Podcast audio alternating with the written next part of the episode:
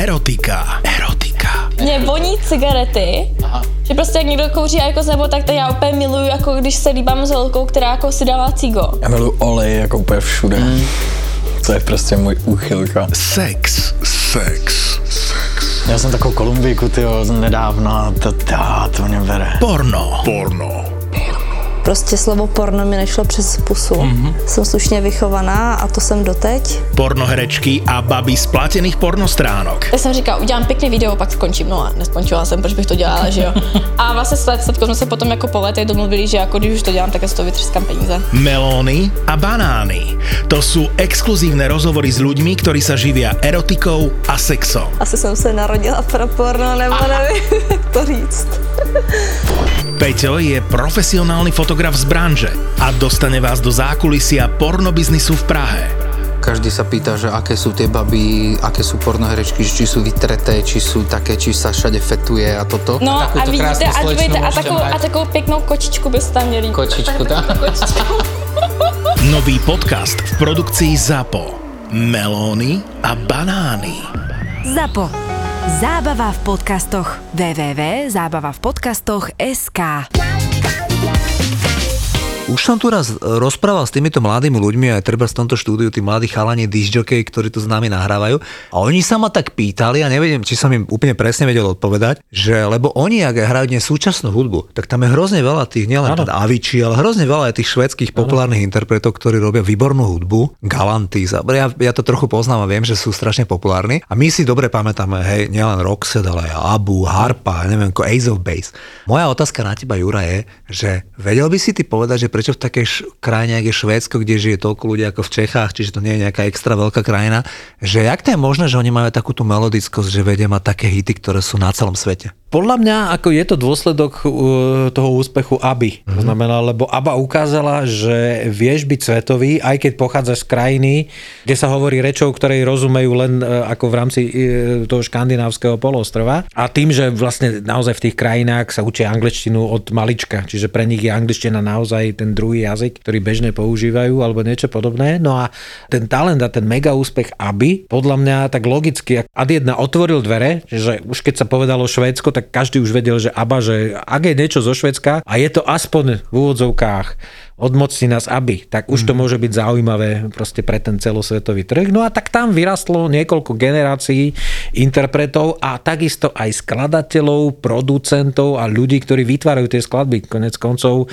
veľmi veľa svetovej produkcie pohľadu autorsko-producentského pochádza zo Švedska. Max Martin a celá partia okolo neho dnes obospodarujú, by som povedal, veľmi veľkú časť toho najúspešnejšieho popového mainstreamu so všetkými vplyvmi, ktoré do toho idú. A čo je zaujímavé, o Švedsku si odskúšali to, že e, môžu byť úspešní v podstate dvojkolajne. Keď spievajú po švedsky, tak sú králi vo svojej krajine, ale keď sa switchnú, teda prehodia do angličtiny, tak si to teritorium môžu tí najlepší, najskúsenejší, najodvážnejší, najvytrvalejší e, si môžu to teritorium rozšíriť minimálne o Európu, v tom najlepšom, najskvelejšom prípade na celý svet. A to je prípad, dajme tomu aj skupiny Roxette, pretože Roxette, kým sa stali slávnymi, mimo teda Švédska, tak si to v úvodzovkách odbili tým, že sa presadili v tom Švédsku. Ako Mary Fredrickson, tak aj Per Gessle mali svoje projekty, Mary mala svoje solové albumy, Per bol členom kapely, ktorá mala trikrát number one album. Názov tej kapely Gildane Tidar alebo niečo Aha. podobné. Už boli tak dobrí, že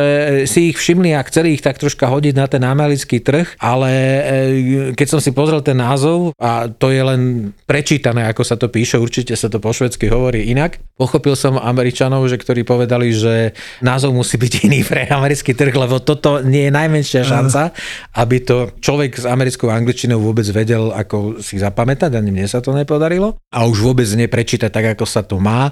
A tebe sa tuším podarilo u no. native Švéda zistiť, ako naozaj e, nejakým spôsobom sa má vyslovať názov tej kapely. Juraj vie, že ja, som, ja mám takého švedského konzultanta u nás v rádiu a ja som mu, ja som mu dal hlas hlasovú správu, lebo tiež som to nevedel vysloviť a on mi odpísal, teda odpovedal. Hi Flebo, I hope you're well. So the pronunciation is Gyllene Tider. No Jelene Tidora, to keby si dal a, správne. ako angličanovi, tak ako myslím si, že tam dá troška iné písmena, než tam naozaj v reále sú, ale tak ako v zásade podstatné je, že existovala americká kapela Dr. Feelgood, Áno. ktorá svoj prvý single nazvala Roxette a to je slovo, ktoré má tú geniálnu vlastnosť, podobne ako v prípade ABBA, že plus minus e, v každom jazyku znie rovnako, že si ho nepomýliš, nenapíšeš ho inak, alebo výrazne inak ako tak, ako nejakým spôsobom znie. Čiže ďakujme americkej skupine Dr. Feelgood, že vymysleli názov, ktorý sa stal trademarkom v podstate po ABBA druhej najúspešnejšej švedskej kapely alebo švedského interpreta všetkých čias.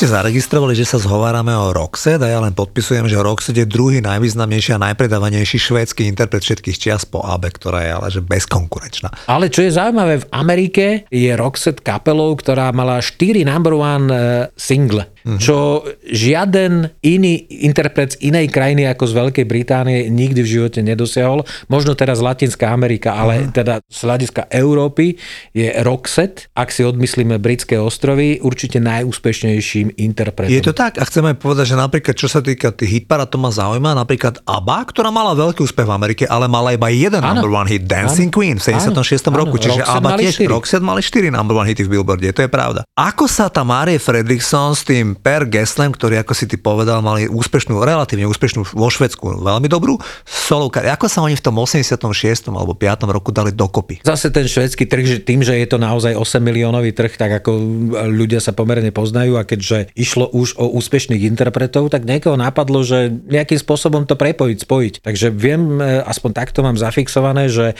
Mari nahrávala vokály na, tuším, anglicky spievaný album práve ten Gylene Tidar. Áno. Tam podľa mňa, myslím si, že jeden zo šéfov EMI, e, tej švedskej pobočky, e, dal návrh e, spojiť Pera ako v podstate lídra e, tej kapely a Mari ako ženského elementu dohromady a bol to výborný, ako mal dobré oko a mal dobré ucho, že táto dvojica vedela byť kompatibilná a vedela sa skvelým spôsobom doplňať.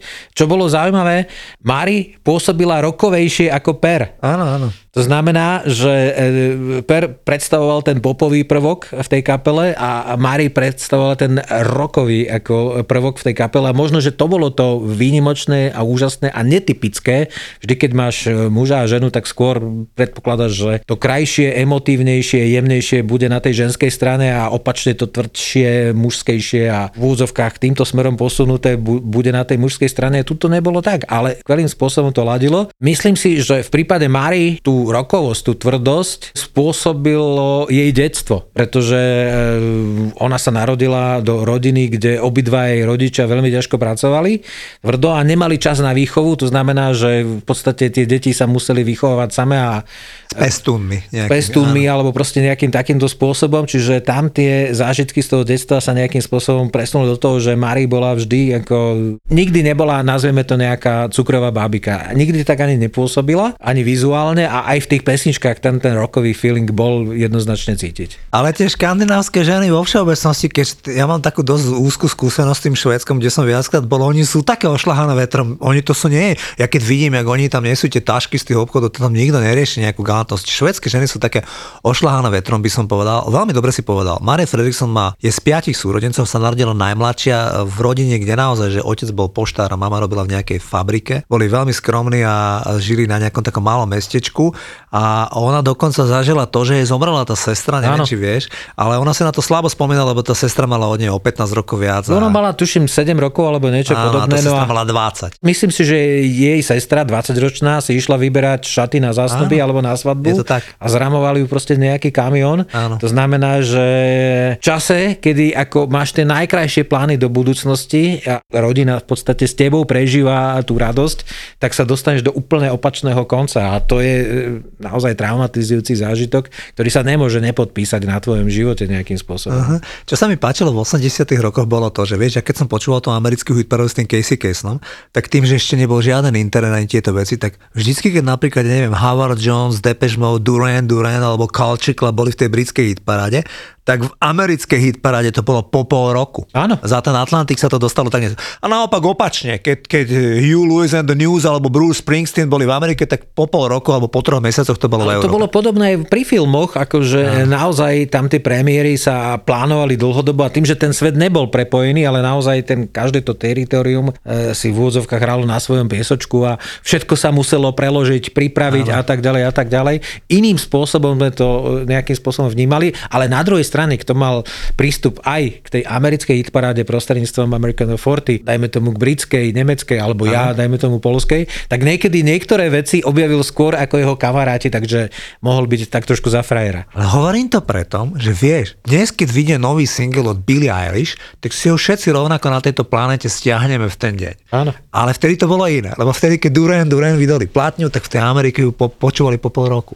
Ak tam vyšla, pretože tam Áno. to nebolo akože automatické, že čo je úspešné vo Veľkej Británii automaticky môže vôbec výjsť, dostať sa na teritorium Ameriky. Ale ja cítim, že ty už vieš, kvôli čomu o tom hovorím, že ty vieš, ako sa presadila tá pesnička The Look. Prvý celosvetový breakthrough hit, tú príhodu ma milujem, lebo ty taká, vieš, akože presne z tej doby, že tam bol ten Dean Cashman, taký Áno, študent, študent na- ktorý bol na výmenom pobyte Áno. vo Švédsku, ako sa vtedy chodievalo, tej západnej Európe to tak mali. A on tam bol a on, jak tam ten Američan z Minneapolisu, taký mladý nadšenec hudby, bol v tom Švédsku, tak tam počúval tú švédsku hudbu a vtedy tam začali hrávať Roxette the Look, ale len vo Švédsku. Ale jemu sa to strašne zapáčilo, tak si zakúpil CD a keď sa vrátil domov, ten nejaký 18-ročný študent, tak išiel do stanice KDBW, to bola v Minneapolise taká akože vychytená stanica, prišiel tam a povedal, že chce hovoriť so šéfom hudby, tam došiel chlapík a on, že ja som teraz bol vo Švedsku, toto je CD, kde pr- jednotka pesnička, volá sa The Look, je výborná. A oni, že dobre, dobre, však my si to vypočujeme. No, dva týždne chla- chlapec počúval rádio, žiaden rok sa tam nepočul. Tak potom on povedal, že tí ľudia ho majú za blbca, nemá šancu, však on nie je nejaký hudobný producent nič. Tak prišiel do toho rádia a len si vypýta to CD naspäť, lebo bolo pre ňa vzácne. A on tam prišiel a na tej recepcii to CD bolo tak, ako on tam pred dvoma týždňami položil. Nikto si to tam nevypočul. A zrazu tam prišiel nejaký programový riaditeľ tej stanice a povedal, že čo potrebujete? On, že ja som sem prišiel, lebo pred niekoľkými týždňami som vám sem položil CD, tam je to. A ten, ten typek sa pozrel na to CD, išiel mu ho vrátiť. A to CD, keď si pamätáš ten uh, cover albumu Look Sharp, tak on vyzerá ako noviny, hej, Áno, ako výstrižky z áno, novín. A on, že zaujímavý, že cover, že, a on, že no, že ešte keby ste si to vypočuli, tak by ste zistili, že nielen cover je zaujímavý. A on, že čo, že, tak počkajte, že predtým ako má tá... A on si ten hudobný, a nie hudobný, programový riaditeľ, si pustil to CD a hneď tam ako ozne, a on, že ten song je perfektný, že my to začneme hrať. Tak on mu tam nechal a oni to začali už večer hrať. A teraz si predstavte, toto je že true story. Za 8 týždňov tá pesnička bola číslo 1 v americkej hitparáde.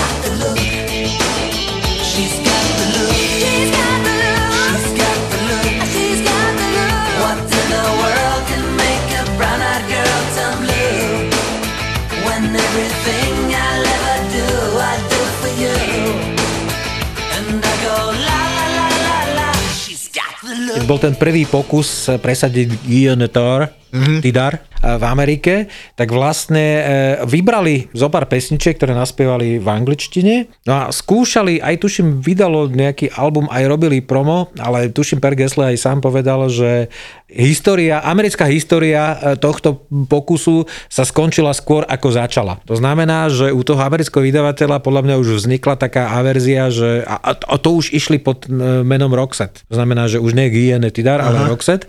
Čiže tam podľa mňa u amerického vydavateľa v tomto prípade firmy EMI už e, keď počul Roxette, nie, to je neúspešný pokus, takých sme tu mali milión, nie. Čiže švedská pobočka ponúkla samozrejme na vydanie, tak ako sa to robilo vtedy akejkoľvek pobočke tejto skladby. Američania to odmietli, alebo tí zástupcovia tej EMI, že to amerického poslucháča, proste tento trh to vôbec nezaujíma. Potom prišla tá injekcia v podobe, z dnešného pohľadu by sme to volali, toho virálneho šírenia, kde tá stanica mala tú obrovskú výhodu, že naozaj boli jediní, ktorí mali tú nahrávku k dispozícii a myslím si, že to vtedy aj dostatočne využili. No a potom, vieš, keď odbrzníš parný valec, tak ako to odbrzdenie je najťažší proces, lebo trvá dlho a ten valec sa rozbieha pomaly. Ale keď sa rozbehne, už ho nezastavíš. A to sa stalo v prípade Roxette. No a celý tento príbeh samozrejme sa dostal do médií, lebo už vtedy boli médiá, ktoré vždy dobre reagovali na story, na netypické Áno. story, príbehy a podobne. A toto je nádherná story, ktorá ide cez oceán hore-dole. Takže samozrejme pomohla v tom všetkom. No a výhoda bola Navyše v tom, že aj Per, aj Mari, to už neboli nejakí začiatočníci, ktorých akoby prefackalo, že zrazu sú slávni a že sú niekde na prvom mieste, keďže túto skúsenosť, aj keď samozrejme v podstatne menšej miery už mali za sebou v tom rodnom Švedsku. Takže prišli už pripravení interpreti, ktorí vedeli, čo majú robiť, e, ako sa majú správať, ako postupovať, samozrejme v kooperácii aj s celým manažmentom a podobne. No a na prelome 80 90 rokov Amerike Roxette boli absolútne absolútne úžasný a e, ešte takým netypickým spôsobom im, im pomohol film, ktorý je veľmi signifikantný uh-huh. práve pre rok 1990 Pretty Woman a tam je tiež story Môžeme okolo dať. tej pesničky a poprosím ťa oň. To tiež je úplne pravdivá, tiež som to počul z úst Pera Gessleho, ktorý o tom rozpráva, jak, jak ich oslovovala, myslím, firma Touchstone Pictures, Touchstone natáč- Picture, ktorí natáčali Pretty Woman a oni mu povedali, bolo to rok 1988-89 a oni natáčali Pretty Woman a oni povedali, že potrebovali by urobiť nejakú titulnú pesničku do toho filmu, že takýto skript je toho filmu, bude tam hrať jedna menej známá herečka a príbeh je o prostitútke, ktorá sa zalúbi do toho. A ten, ten Per Gessler, že to je taká blbosť, že to, je, že to nikto toto nemôže pozerať, lebo proste triviálny príbeh, neznáma herečka, všetko je úplne zlé. Nemá zmysel vytvárať, Nemá vy, vymýšľať novú pesničku. Môžete si zobrať nejakú staršiu? On im poslal pesničku It Must Have Been Love, ktorá však bola ako, že ona sa volala, že For the Christmas, for the Christmas Broken Hearted. To bol vianočný song, to ano. bola čisto vianočná pesnička. A oni, oni to tam poslal. A oni, že moment, moment, vrátili mu to naspäť, že to nemôžete tam dávať vianočnú pesničku, že, lebo že to není vianočný film tak on iba upravil tú pesničku, že tie slova Christmas dal. Preč, trošičku sa s ním pohral úplne krátučko a poslal im nahrávku It Must Have Been Love ako pesničku. A oni tú pesničku položili do filmu, vy už dnes viete, že ten film vyšiel v roku 1990, volá sa Pretty Woman, v hlavnej úlohe Julia, Julia Roberts, Roberts, to bola tá neznáma herečka Áno. v 88 roku, keď bol scenár. A samozrejme Richard Gere. A, a tá pesnička je It Must Have Been Love, ktorá bola prvá v 47 krajinách sveta akože od Roxette. Čiže e, správne hovorí Juraj, že tá pesnička bola nahratá dva roky predtým ako Vianočný song populárny vo Švedsku a zrazu z nej bol v 90. roku celosvetový hit všade na svete.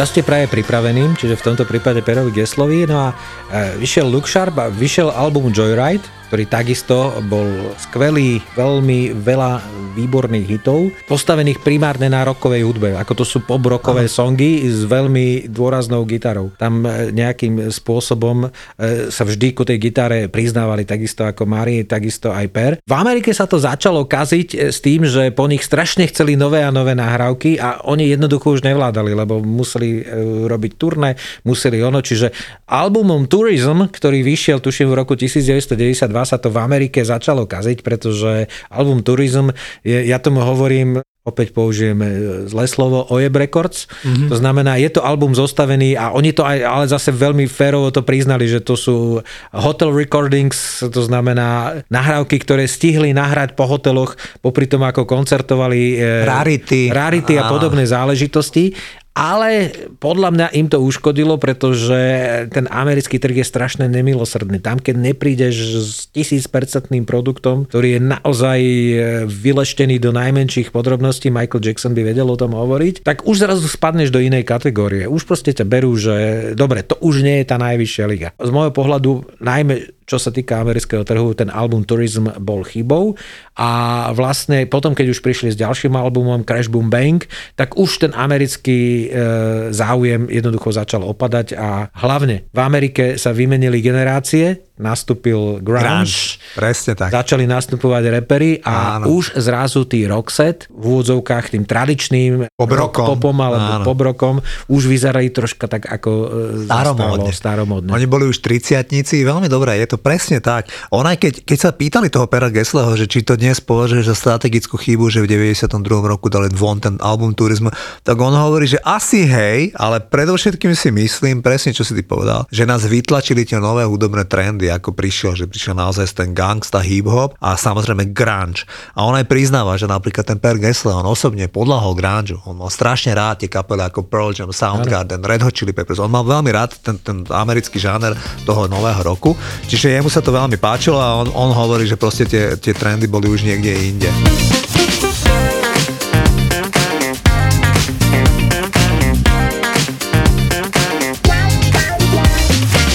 Ešte by sme si mohli povedať napríklad takú vec, že Vieš, Roxette sú taký dobrý príklad aj toho, že dvaja dobre vyzerajúci ľudia zhruba v rovnakom veku môžu spolu fungovať aj bez toho, aby mali spolu nejaký milenecký vzťah. Pretože, pretože oni zjavne... Každý mal akože- z nich svoj súkromný život. Oni mali každý z nich svoj súkromný život a ja som to tak po, po som pozeral, ten Per Gessle, pre našich poslucháčov by som rád povedal, že Per Gessle je autor takmer všetkých pesničiek od Roxette. Tá Mare Fredrickson, ona bola speváčka hlavná, i keď pozor, napríklad ten hit Luke, o ktorom sme rozprávali, to naspieval Per Gessle. Áno. Čiže ona robila len tie background vokály, ale iste si spomínate, že tie krásne nahrávky ako Listen to your heart, Fading like a flower, It must have been love, to Áno. naozaj naspievala krásne Mare Fredrickson, ale všetky tie pesničky skomponoval a napísal Per Gessle. Čiže Per Gessle je autorom tých piesní a Per Gessle je človek, o, o ktorom švedský bulvár píše, že má majetok minimálne v hodnote 150 miliónov eur. Ona mala okolo 60 miliónov. Mala menej, ale, ale tiež sú veľmi solidní.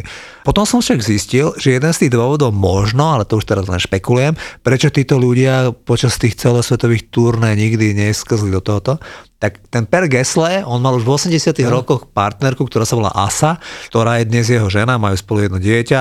A celoživotný vzťah. Celoživotný vzťah. A ona urobila ešte takú vec, čo je veľmi dobrá vec, čo tým ženám by som poradil, že ona bola vlastne nejaký tour manager, ona chodila s nimi. To znamená, že ona tam vždy bola. Čiže vlastne tá, ona bola členkou tých Roxedy, keď ona len skôr cez ten biznis a cez to organizovanie tých vecí, ale jednoducho on ju nikde nenechal doma a nechodil na tie mesačné túr, ako robia ľudia z Rolling Stones a potom sa nedívite, že tí ľudia sú promiskuitní a podobne, ale ona vždy chodila s nimi. To znamená, že ten Per Gessle vraví, on je z ňou dodnes, to sú 60 a on tvrdí, že on si svoj život bez nej vôbec nevie predstaviť. Majú jedno dieťa, také už dospelé a že má úplne nádherný vzťah. Marie Fredrickson, to tiež mala muža, to neviem Áno. o ňom nič, ale viem, že tiež mali nejaké dve detičky, Áno. dnes dospelé. Áno. A viem, že švédsky bulvár často akože špekuloval na tým, lebo oni vždy hľadajú niečo také, že čo sa tam deje, že keď ona mala svadbu, tak ona tam Nepozvala nepozvala. nikoho, áno. Áno, ani, ale- ani Pera Gesla. Áno. A že troška to spôsobilo napätie medzi nimi, lebo predsa len ako nejakým spôsobom... Ale to sa vysvetlilo. Potom sa to vysvetlilo a myslím si, že je to aj nejakým vyjadrením toho, že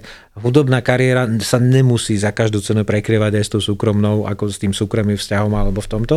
A nádherným spôsobom podľa mňa e, ten ich, nazvime to profesný vzťah, e, fungoval potom, keď u Mari zistili proste jej ťažkú chorobu Hej. s tým, že Perry vychádzal maximálne v ústretí v tom, aby mala čas na liečbu. Takisto, aby tá značka Roxette, netvrdím, že nezanikla, ale proste keď mala Mari e, chuť že ideme spolu niečo robiť, ten Per vždycky bol pri nej, vždy bol pripravený, hoci on by teoreticky si mohol úspešne manažovať aj čisto svoju solovú kariéru, bez toho mohol uzavrieť e, kapitolu s názvom Roxette, ale v podstate do posledných chvíľ Mary Fredrickson bol tej značke verný a bol jej absolútne nápomocný v tom, aby ona pri už ochabujúcich svojich silách stále, keď mala chuť niečo tvoriť, tak bol jej nejakým spôsobom k dispozícii. Len k tomu je ochorenie, k tomu teda, že už žiaľ Bohu nie je medzi nami.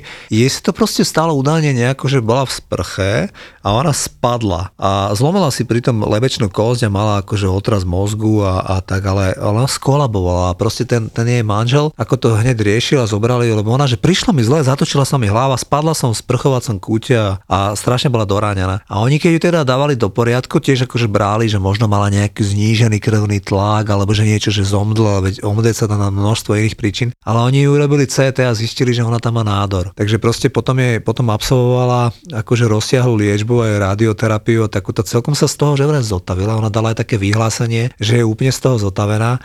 Viem, že tá liečba mala za následok to, že ona nejak e, trošku mala poškodený zrak jedného oka a mala ešte nejaké ďalšie veci, ktoré súviseli s tou, s tou dramatickou liečbou. Ona normálne, toto všetko sa dialo, neviem, v 2002 roku. Áno, v 2002 bolo vlastne to prvé zistenie. Ale tá žena žila do roku 2019. 2019. Čiže ona akože pomerne Áno. dlhú dobu s tým žila. 17 rokov rokov vlastne, Nevieme ako ono, posúdiť- 17 rokov od vlastne prejavenia tej Nevieme choroby. posúdiť kvalitu života. Viem, že tak v roku 2008-2009 ona dávala tie vyhlásenie, že je úplne vyliečená. Ty určite spomínaš, že vydala nejaké solové album. Áno, takisto aj Roxette vydali album. Áno, vydala aj Roxette, alebo dokonca absolvovali nejaké turné, že boli proste... Áno, Neverend, v podstate ešte v polovičke minulého desaťročia boli vlastne na svojom, nazveme, oni to nazvali Neverending Tour. Hej. To znamená, že keď ti zistia takéto ochorenie, tak v zásade už aj k čomukoľvek pristupuješ tak, že to moje možno, že krát je posledný krát v svojom živote. Takže myslím si, že e, takýmto spôsobom pristupovali aj tým všetkým svojim hudobným aktivitám. No a naozaj do posledných možných chvíľ koncertovali, nahrávali a bohužiaľ aj na Slovensku bol plánovaný koncert, ktorý nakoniec museli zrušiť, pretože ten zdravotný stav už sa natoľko zhoršil, že neumožnil Mari e, naozaj živo vystupovať a ona to veľ, s veľkou pokorou e, prijala, že proste táto etapa môjho života už je preč. Perry ju doplnil, že ale bola to skvelá joyride. Áno. Ako to, čo sme zažili doteraz, bolo nádherné a je fajn, aby sme si toto zachovali. Áno, myslím si, že v roku 2016 ona vydala to vyhlásenie, že ide do dôchodku. E, Myslíme si, že bolo tam kvôli tomu, že sa prišla tzv. remisia. Áno. Že sa jej to vrátilo a ona proste vedela, že musí znova podstupovať tú dramatickú liečbu, lebo to, čo ona dávala tie vyhlásenia, že nádor je preč, že už je v pohode, tak sa to tam vrátilo. A ona potom si s tým ešte 3 roky o, požila. Viem od tých mojich švedských kolegov, že vlastne už len tí paparáci tam striehli a videli ju akože na invalidnom vozíku v zlom stave. Tá žena mala ako dosť významné problémy posledné mesiace svojho života a niekedy v tom roku 2019 a zomrela, myslím, 53 ročná. 60 po 60 mala. 61 ročná. Ty vieš, čo aktuálne, čomu sa venuje ten Per Gessle? Mm, Myslím si, že on e, ad 1 bude spravovať e, v úvodzovkách v dobrom slova zmysle pozostalo z Roxette, čiže predpokladám, že postupne sa budú objavovať e, nové vydania, či už klasických albumov, alebo rôznych výberoviek, alebo niečo podobného. Navyše to je človek, ktorý ad 1 je veľmi zabezpečený, on naozaj s Björnom Ulvezom, tuším, že sú spolumajiteľmi nejakej firmy, ktorá súvisí s hudobnými notami. To som chcel, podobné. Práve že to som myslel, to si v týmto Hej. taký, ty, práve že ja som si myslel, presne s tým Bjornom Ulvesom, Áno. mne sa zdá, že to je taká švédska obdoba našej Sozy, kde on sedí s nimi v predstavenstve a dávajú pozor na tieto veci, alebo sa mýlim? Je, sú spolumajiteľmi nejakej firmy, ktorá súvisí, čo sa týka Autorských práv? S, hudobný, s hudobným priemyslom. Aha. Uvidíme. Ale v každom prípade on už je v tej fantastickej pozícii, že si môže robiť, čo chce. To znamená, ak bude mať chuť niečo nahrávať, alebo možno urobiť jeden z reunionov e, kapely Guillaume Tidar, tak ako si to urobí a mm, už on, e, myslím si, že má ten správny prístup k tomu, že e, za ten jeho život sa mu podarilo nesmierne veľa, on je za to veľmi vďačný a ak bude mať pocit, že má chuť a má zmysel, aby sa ešte pustil do nejakého ďalšieho hudobného dobrodružstva, tak to urobí, ale primárne si myslím, že e, sa bude starať o tú hudobnú pozostalosť Roxette, pretože to je katalóg, ktorý stojí za to ho dobre spravovať a dobre pripomínať dobrým spôsobom. To robia všetci veľkí interpreti, respektíve tí, ktorí správujú tie katalógy, keďže v súčasnosti je móda odpredávať kompletné katalógy, či už nahrávok alebo aj pesničiek. To sme si už hovorili, že urobili to Sting, urobil to Bruce Springsteen, Bob Dylan. Bob Dylan a urobili to aj dedičia, dajme tomu Princea alebo Davida Bowieho. Takže na záver, keď som videl posledné interview 60 Pera Gessleho, tak povedal, že on je proud son of plumber, že on je hrdý syn inštalatéra, pretože keď sme si povedali, že tá Marie Fredrickson bola tiež z takých úplne jednoduchých pomerov, tak aj tento človek, ho- jeho otec bol inštalatér a celý svoj život, čiže to, bol, to boli proste úplne bežní ľudia z toho švédskeho vidieka a podaril sa aj takýto senzačný úspech. Vítajte, vítajte u nás, veľmi nás teší. Ahojte, tu je Peťa Polnišová a chcem vás pozvať na letnú komédiu s balkánskym nádychom Vítaj doma, brate ktorú uvidíte v slovenských kinách od 18. augusta. Nemôžem bez teba žiť! A budú v nej účinkovať.